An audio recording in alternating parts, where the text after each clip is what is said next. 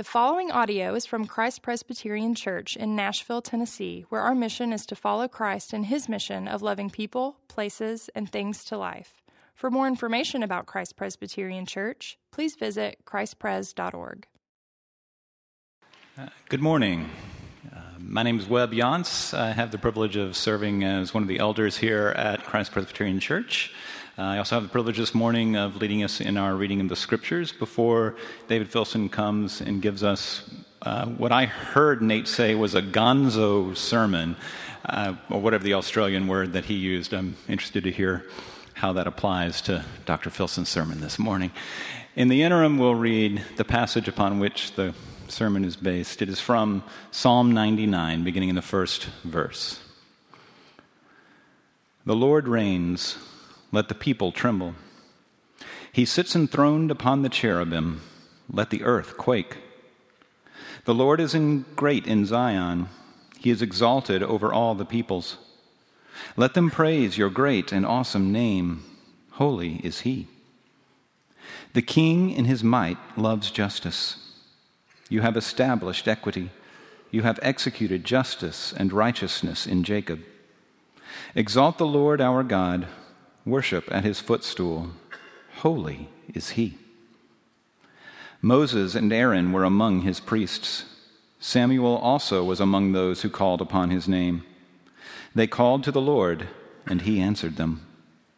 In the pillar of the cloud, he spoke to them. They kept his testimonies and the statute that he gave them. O Lord our God, you answered them. You were a forgiving God to them but an avenger of their wrongdoings. Exalt the Lord our God and worship at his holy mountain, for the Lord our God is holy. And this is the word of the Lord. Thanks be to God. Thank you, Webb. Y'all, it is the word of God. It is more to be desired than gold, even much fine gold. It is sweeter also than honey and the drippings of the honeycomb. Let's pray. Father, we come uh, to this your word uh, seeking grace that we would see our King, the Lord Jesus, and that you would give us grace to see that when we fail, uh, He, on our behalf, mightily prevails. Um, give us grace to come before you with a holy fear and a trust that would set the trajectory of our lives. Get us into your word and get your word into us, for we ask it in the beautiful name of Jesus, the seed who crushed the serpent's head and the Alpha and Omega. Amen. We all, we've been in the book of Psalms uh, for a few weeks now. Uh, that collection of ancient songs, the, the hymnal really of the Old Testament people of God. Jesus would have grown up as a little boy in the synagogue singing the Psalms. And as we read in Luke 2.52, as he grew in wisdom and stature, there would have been an increasing awareness on the part of Jesus that he was singing the Psalms. And in so doing, he was singing prophetically about himself because every page either whispers or shouts the Lord Jesus. Um, the, the, the, musical nature of these songs is really a beautiful thing. The, the collection was originally entitled in Hebrew Tehillim. Tehillim, praise songs. Um, it comes to us as the Psalms because Psalms is the anglicized version of the Greek word psalmos, which was the title of the Septuagint, which is the Greek translation of the Old Testament. Psalmos means the same thing as Tehillim, songs of praise or hymns of praise.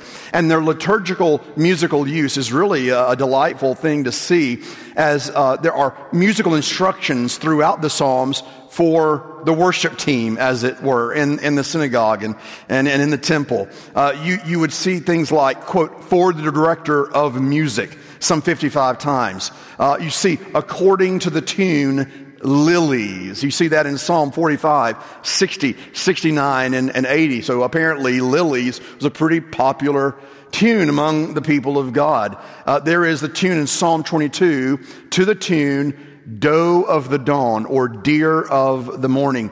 In Psalms 57 to 59 and 75 to the tune of Do Not destroy. And these praise songs go all the way back in time to Moses. In fact, Psalm 90 is from the pen of Moses. David wrote some 73 of the Psalms. We see uh, Asaph with 12, the sons of Korah, some 10 Psalms. Even Solomon penned a couple of these psalms. Even the, the Ezrahites, who were the post Babylonian exile leaders of the people of God, penned a couple. Others of them are, are anonymous, but we're looking at a thousand year span of writing in which we find, as John Calvin said, in the Psalms, the entire anatomy of the whole human soul. Everything that you feel, your hurts, your hopes, your fears, your faith are there. Uh, lyrics to the music that we feel in our hearts. There are actually five books to the book of Psalms.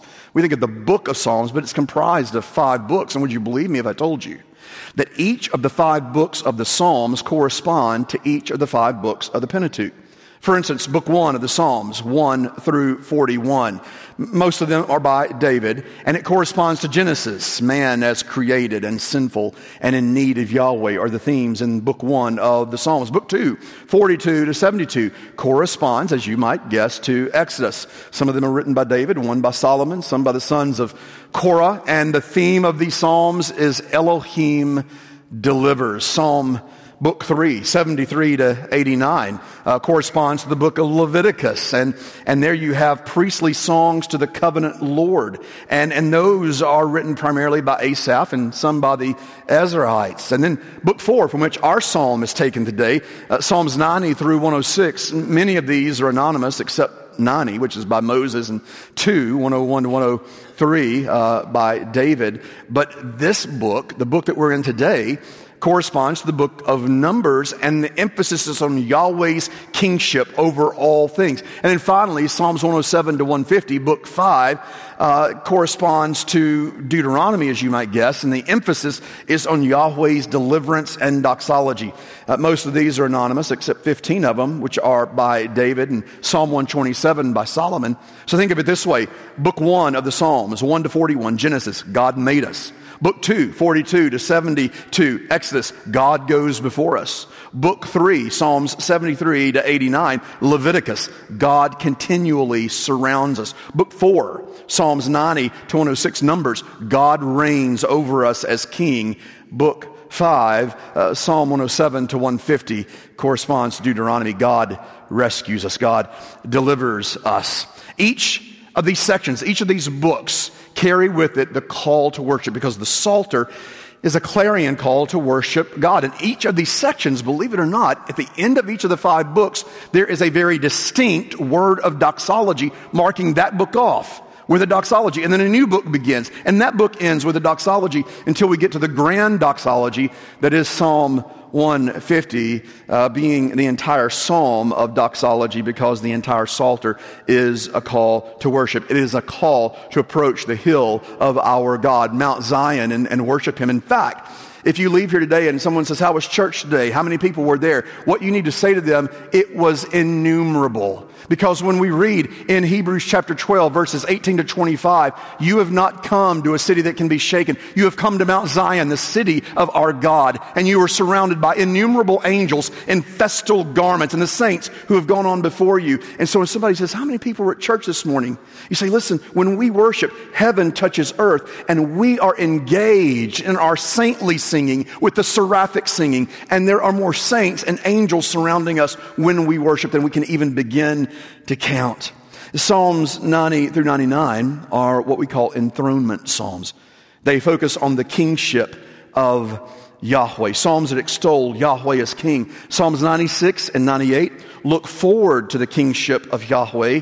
And Psalms 99 and 100 tell us what his kingship is like when it comes, and we cannot but sing. And this morning, Psalm 99 gives us three things to sing about. One, the fear of our holy king. Two, the footstool of our holy king. And three, the forgiveness of our holy king.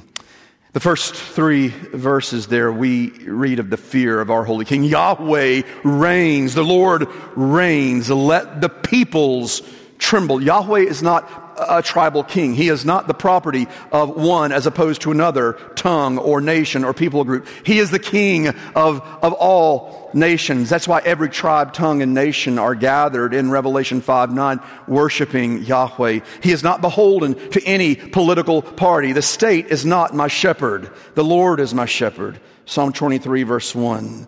The Lord reigneth. One of the most joyful utterances which ever leaped from mortal lips, as Charles Haddon Spurgeon, who lived from 1834 to 92. Let me ask you this Is there anything the world needs to hear more right now than the Lord reigns? Let the earth tremble? Is there anything more that the nations need to hear? Anything more that America needs to hear? Is there anything more that you or I need to hear right now than this? And it is Yahweh who reigns because it is Yahweh who alone is.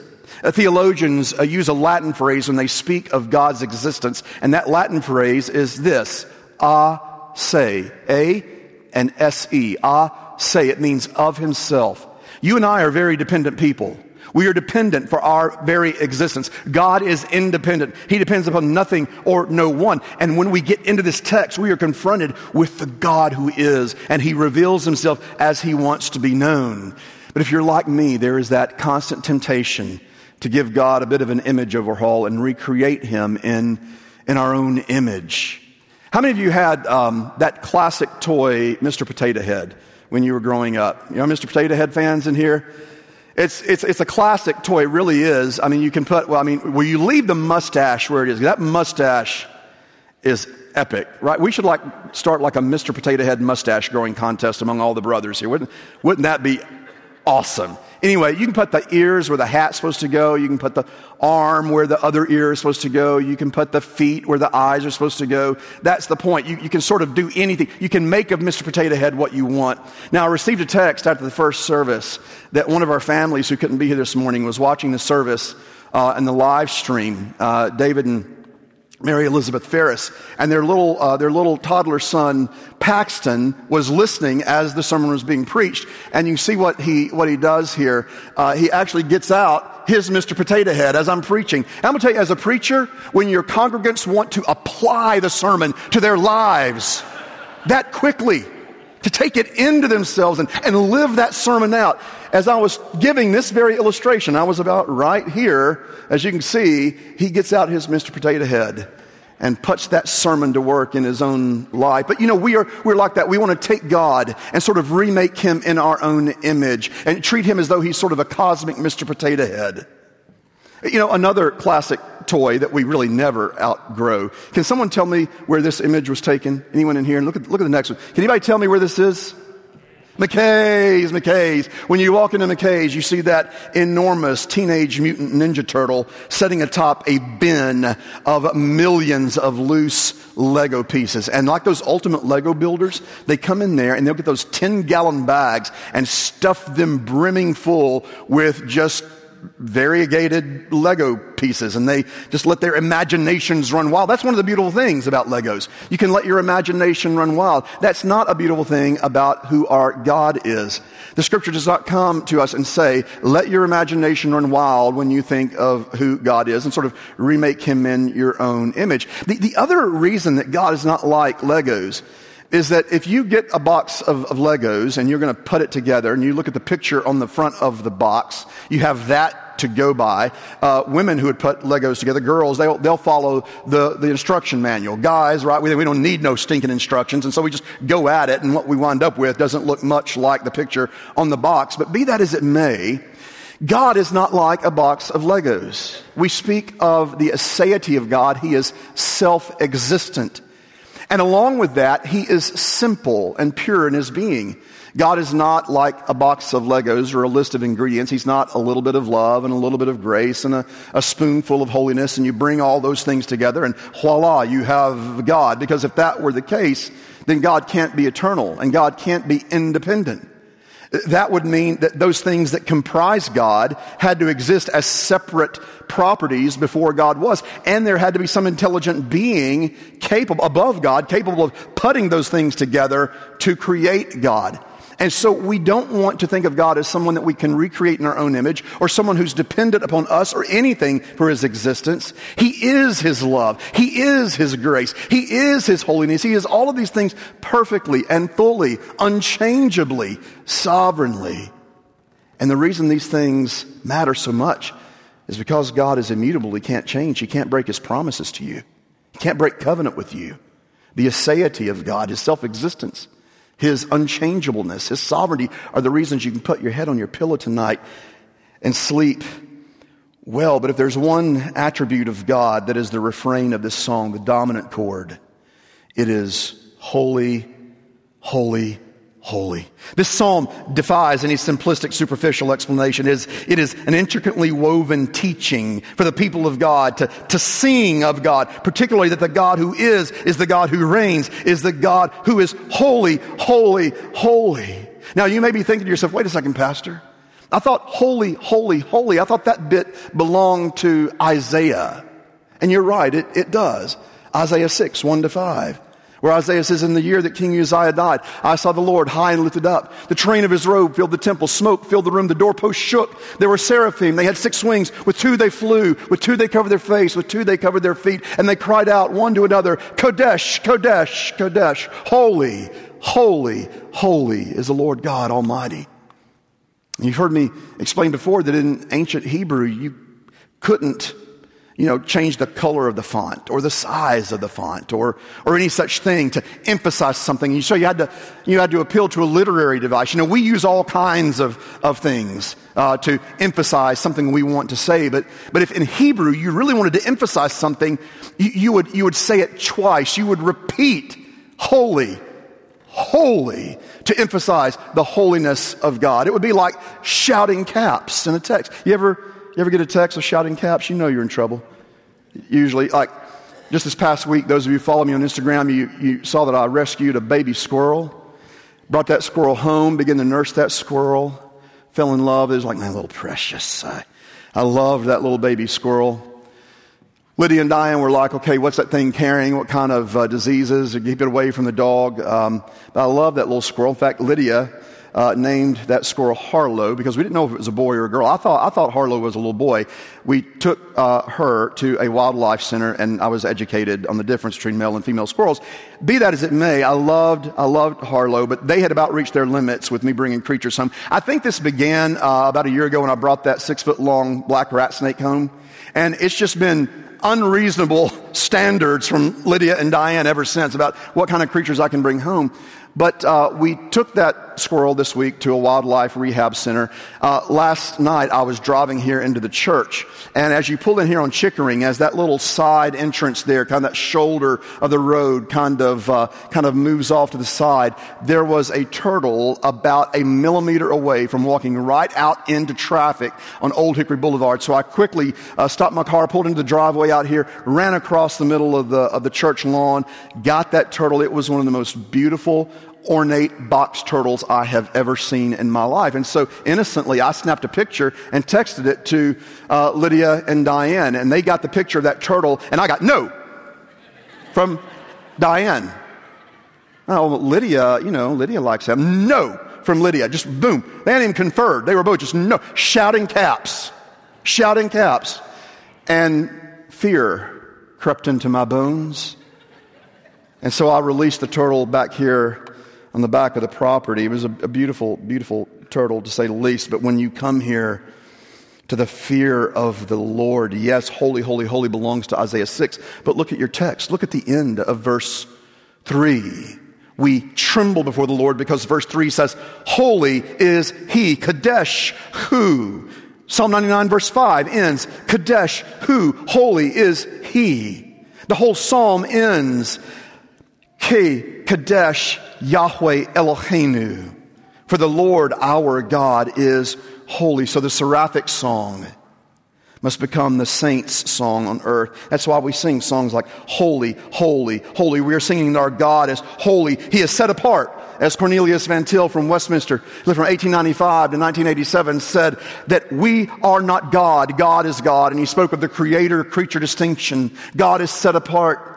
He is the perfection of moral purity in and of himself, for there is no standard of goodness or righteousness or purity above him to which he must attain. He is the very essence of purity. The holiness of God is like a summative attribute of God that expresses, if I can say it this way, the very godness of God. But the fear of the Lord is what we so desperately need. We need a fresh encounter with the holiness and the fear of God So that with Isaiah in 6 1 to 5, we could say, Woe is me, I am undone, I'm a man of unclean lips from among a people of unclean lips, and my poor eyes have seen the King, the Lord Almighty. Or with Habakkuk in Habakkuk 3.16, when he heard the voice of Yahweh, he said, My heart began to pound, my lips began to tremble, rottenness crept into my bones, and my legs gave way. Or Job, who encountered the holiness of God in 42.6, says, I despise myself, and I cover and repent myself with dust and ashes ashes. Or Peter in Luke chapter 5 verse 8 had been fishing all night, could catch nothing. And Jesus says, cast your net over there. And they bring in a haul of fish that they could barely bring into the boat. And Peter realized he was in the presence of holiness. And he came and he fell face down before Jesus and said, depart from me, Lord. I am a sinful man.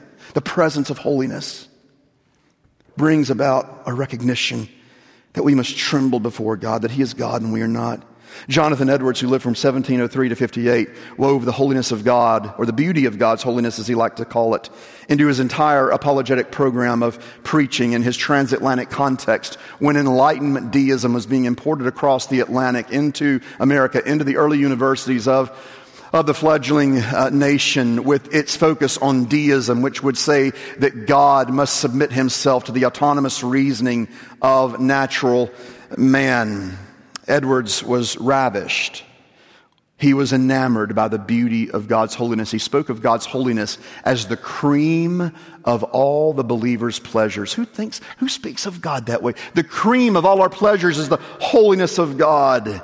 And once we get a glimpse of that holiness, that glimpse grows us. Transfixed on God's holiness transforms the very sight of His holiness, sanctifies us. Edward says holiness is a most beautiful and lovely thing. We drink in strange notions of holiness from our childhood as if it were a melancholy, morose, sour, and unpleasant thing. But there is nothing in it but what is sweet and ravishingly lovely. It is the highest beauty and amiableness, vastly above all other beauties. Holiness of God is more beautiful than anything. And in fact, Edward says that when we look upon the holiness of God, it begins to transform us and mold us and remake us. And when God's holiness begins to sanctify us and make us more like Christ, Edward says, angels look at us and smile. Angels, he says, hover over us and they delight over us as we begin to reflect the very holiness of God.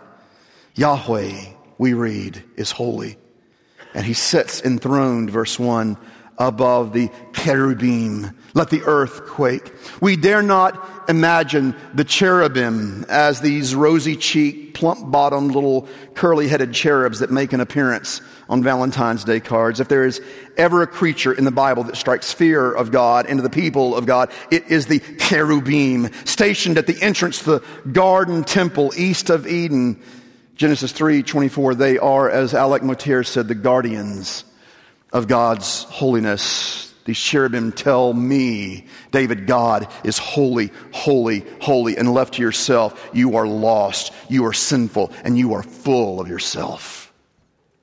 You look at Ezekiel chapter 1, he encountered the cherubim. Do yourself a favor this Lord's Day. Read Ezekiel chapter 1. I think the book of Ezekiel may be the most difficult book of the whole Bible to interpret.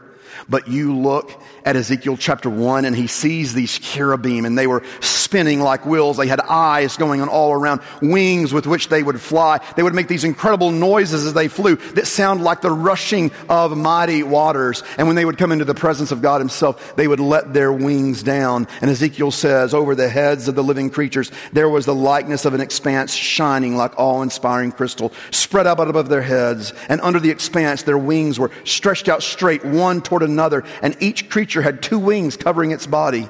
And when they went, I heard the sound of their wings like the sound of many waters, like the sound of the Almighty, a sound of tumult, like the sound of an army. And when they stood still, they let down their wings, and there came a voice from above, the expanse over their heads. When they stood still, they let down their wings. And above the expanse over their heads, there was the likeness of a throne in appearance like sapphire, and seated above the likeness of a throne was a likeness with a human appearance. And upward from what had the appearance of his waist, I saw as it were gleaming metal, like the appearance of fire enclosed all around. And downward from what had the appearance of his waist, I saw as it were the appearance of fire. And there was brightness around him, like the appearance of the bow that is in the cloud on the day of rain. So was the appearance of the brightness all around. Such was the appearance of the like, brightness of the glory of the Lord. And when I saw it, I fell on my face and I heard the voice of one speaking.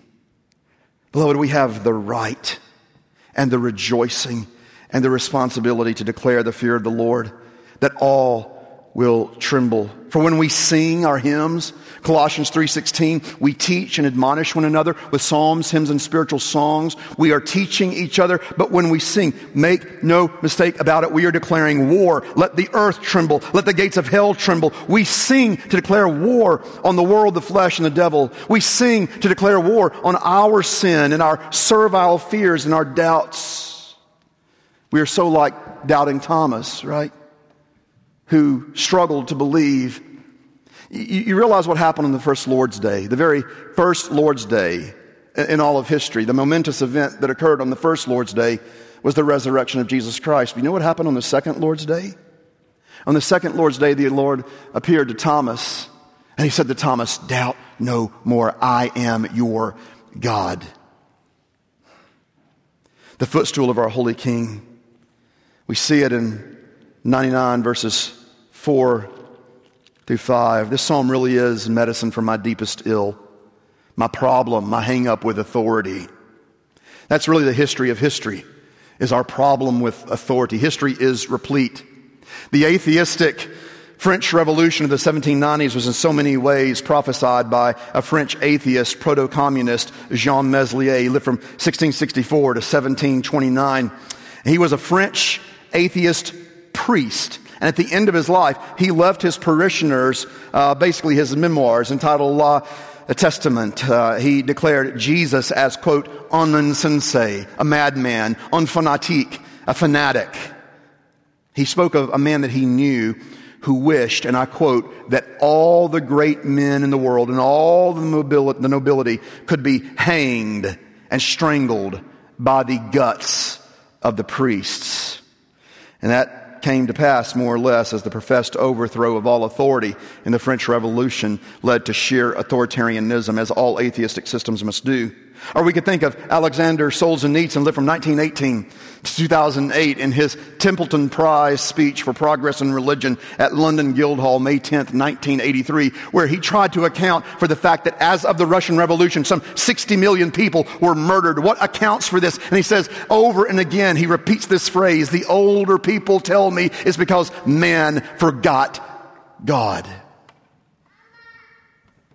We think of popular neo atheist Christopher Hitchens, who was a brilliant man, quite cheeky, very entertaining, um, astute, sadly passed away December 15, 2011.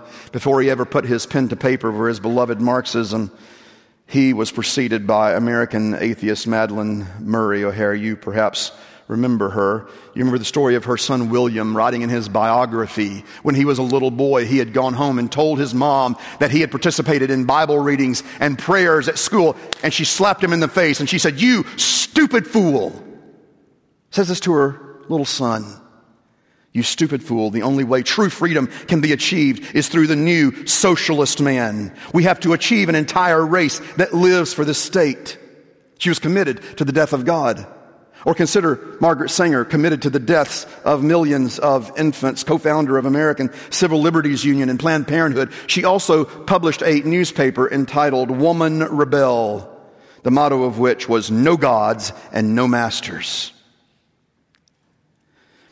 Now that we have sung of our King's holiness, we look at his sovereign might by which he loves justice and equity. That's what the text says. He loves justice and equity. And we hear so much talk of justice and equity these days, but oh, that we would see the difference between what passes for, for social justice according to culture and biblical justice for society. For apart from the latter, I have no transcendent standard of right and wrong by which to even begin a conversation about justice. When the church enters the conversation about justice and equity, and she must, she must begin by asking the question, by what standard? Is it the law of perfect liberty, as James calls it in James 2, 8 to 13, or is is it the Darwinian law of the jungle to which we must yield? It's the road to Calvary. The road to Calvary. and the cross of Christ that we need not Der lange Marsch durch die Institutionen of Rudi Dutschke of 1967, communist activist who spoke of the long march of communism through the institutions, which can only lead to anarchy or authoritarianism, not atonement, no gospel. You see, Yahweh establishes justice and righteousness according to our text in Jacob. In Jacob, he establishes justice and righteousness by means of the greater Jacob, Jesus Christ, who by his life and death satisfied the justice of law with regard to my sin and yours. We see in Romans chapter 3 verse 25 that God put Jesus forward as a propitiation. The Greek word is hilasterion. It means a satisfactory payment for sin, a propitiation, a sacrifice of atonement. Are you beginning to see where the text is taking us here? Are you beginning to see angels ascending and descending upon the Son of Man. As Jesus said, He was the true ladder to heaven, the true and greater Jacob of John chapter 1 verses 50 to 51. But our problem with authority vastly predates any of the examples we've considered. It vastly predates you and me. It goes back to the garden where our first parents would have nothing to do with the law of God and instead opted for the law of perfect bondage, the law of sin and self. And they found themselves on the east side of the cherubim, God's footstool of authority. He sits enthroned upon the cherubim, verse 1. They are his footstool, verse 5. You remember that word that we just mentioned, propitiation, Romans 3.25. It appears four times in the New Testament, Romans 3.25, 1 John 2, uh, verse 2, and 1 John 4, verse 10, but it also appears, that word in the Greek, hilasterion, payment for sin, propitiation, it also appears in the book of Hebrews. I want you to turn to the book of Hebrews and look at chapter 9, verse 5. This is an amazing thing. We see in Hebrews 9 the decor for the temple we see there in the most holy place the golden altar of incense and the ark of the covenant covered on all sides with gold in which was a golden urn holding the manna and Aaron's staff that budded and the tablets of the covenant, the law. Above it were the cherubim of glory overshadowing the what? The mercy seat. The mercy seat. Would you believe me if I told you that in the Greek, the word mercy seat is the word hilasterion propitiation. The one time propitiation is translated as mercy seat. In fact, David in 1 Chronicles 28 verse 2 explicitly refers to the Ark of the Covenant as God's footstool. What are we, what are we getting at here? Well, Moses and Aaron were priests. Samuel was a prophet and they called upon the Lord. They worshiped him. They prayed. How? They were sinners because the true and greater prophet, priest, and king would shed his blood for them. Just as we see in Return of the King in the legend of Gondor, which said, the hands of the king are the hands of a healer, and so you shall know the rightful king when he comes. Only Aragorn could save those and heal those wounded by the enemy. So Jesus is the only one who could bring healing to you and me. You see, the cherubim, the cherubim is the place of authority, but also the place of atonement. And we see the forgiveness of our king. I love the way Alec Motyer says it. Listen carefully. The feet of the enthroned God rested on the mercy seat. The transcendently holy God touched earth at the place where the atoning blood was sprinkled, Leviticus 6:15. And the mercy seat was over the tablets of the law whose breach constituted our sin, Exodus 40 verse 20. And when we come to the end of John's gospel, we see our king having been crucified now risen, death defeated, death trembles before him. That's why we read in Hebrews 2 that Jesus came for two reasons to destroy him who holds the power of death and deliver all of us who, because of our fear of death, were held in lifelong bondage. And when Mary Magdalene comes and enters into the tomb, this, this one who was the first evangelist of the resurrection, it's an amazing thing that it was a woman Nobody took a woman's word seriously in that day and age, and yet for the Gospels, it was a woman, and a woman who, who had had a reputation, might I add, who was the first evangelist. The New Testament's no spin document, y'all. Mary Magdalene saw the two angels when she entered the empty tomb in John chapter 20, verse 12, and she saw the slab where Jesus' body had lain. That sacrifice of atonement having lain on that slab. And she looks at one end of that slab and there is an angel. And she looks at the head of that slab and there is an angel because the blood had stained the mercy seat, the king now reigning over death, the angels attending the mercy seat, now covered in precious, precious blood.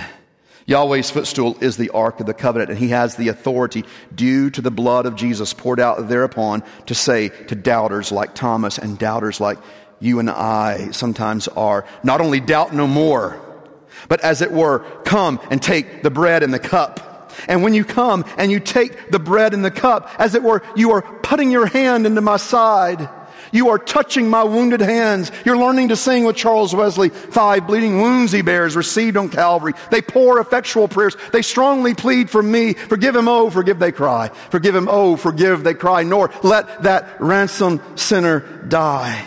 And we come and we see our risen King and we feast with him at this table and we say, we sing with Thomas, I will doubt no more, my Lord and my God.